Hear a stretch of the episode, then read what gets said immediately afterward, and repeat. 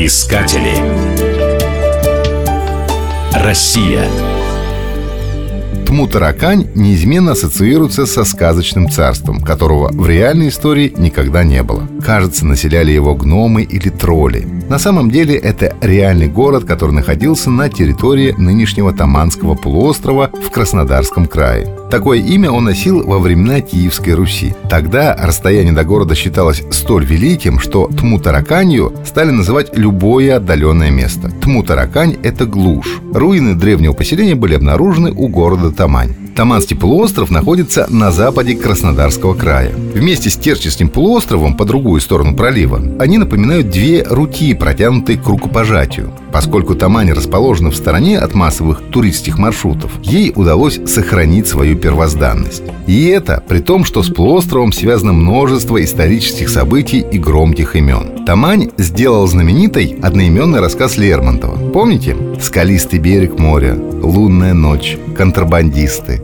Тамань окутана дымкой таинственности и романтизма. Сейчас станица выглядит как большая деревня, впавшая в долгую спячку. Жизнь течет степенно, размеренно, неторопливо. Трудно представить, что во времена Древней Греции здесь процветали огромные античные города – Дерманаса, Фанагория, Тирамба. Тмутаракань изначально назывался Дерманаса. Его основали греки в VI веке до нашей эры. Потом он был столицей русского Тмутараканского княжества. Бесчисленные древние амфоры и пифосы местные жители по сей день находят в своих огородах.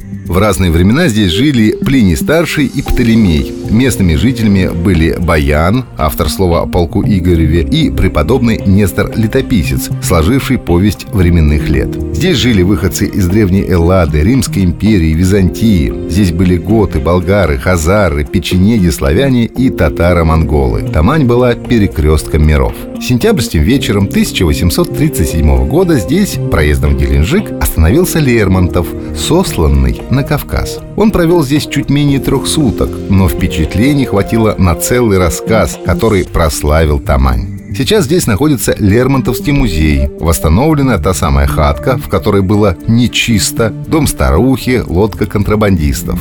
Из местных достопримечательностей можно отметить археологический музей, который по убранству, количеству и разнообразию экспонатов может дать фору любому столичному. Все экспонаты музея найдены в окрестностях Тамани. При желании можно побывать на раскопках Тмутаракани и Фанагории. На окраине города сохранились руины Суворовской крепости. В центре станицы на берегу лимана стоит памятник запорожским казакам, которые высадились на Таманский берег в 1792 году. Здесь же находится музей казачества. Его экспозиция насчитывает более двух тысяч предметов. Здесь можно послушать старинный патефон и сфотографироваться в казацкой бурке. В Тамане имеется уникальное сооружение – турецкий фонтан. Ему более 300 лет. Возможно, это единственный в мире конденсационный источник воды. Глубоко в песке зарыты керамические трубы, в которых конденсируется водяной пар.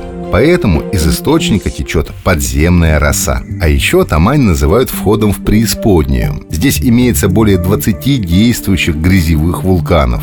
Местные жители называют их плеваками. Вулканы имеют кратер и жерло, но извергают они не огненную лаву, а жидкую грязь, которая имеет огромную бальнеологическую ценность. Помажешь порезанное место, через час и следа не останется. Местные жители не ленятся подниматься на гору, чтобы набрать в бутылочку жидкую грязь. На всякий случай. Искатели. Россия.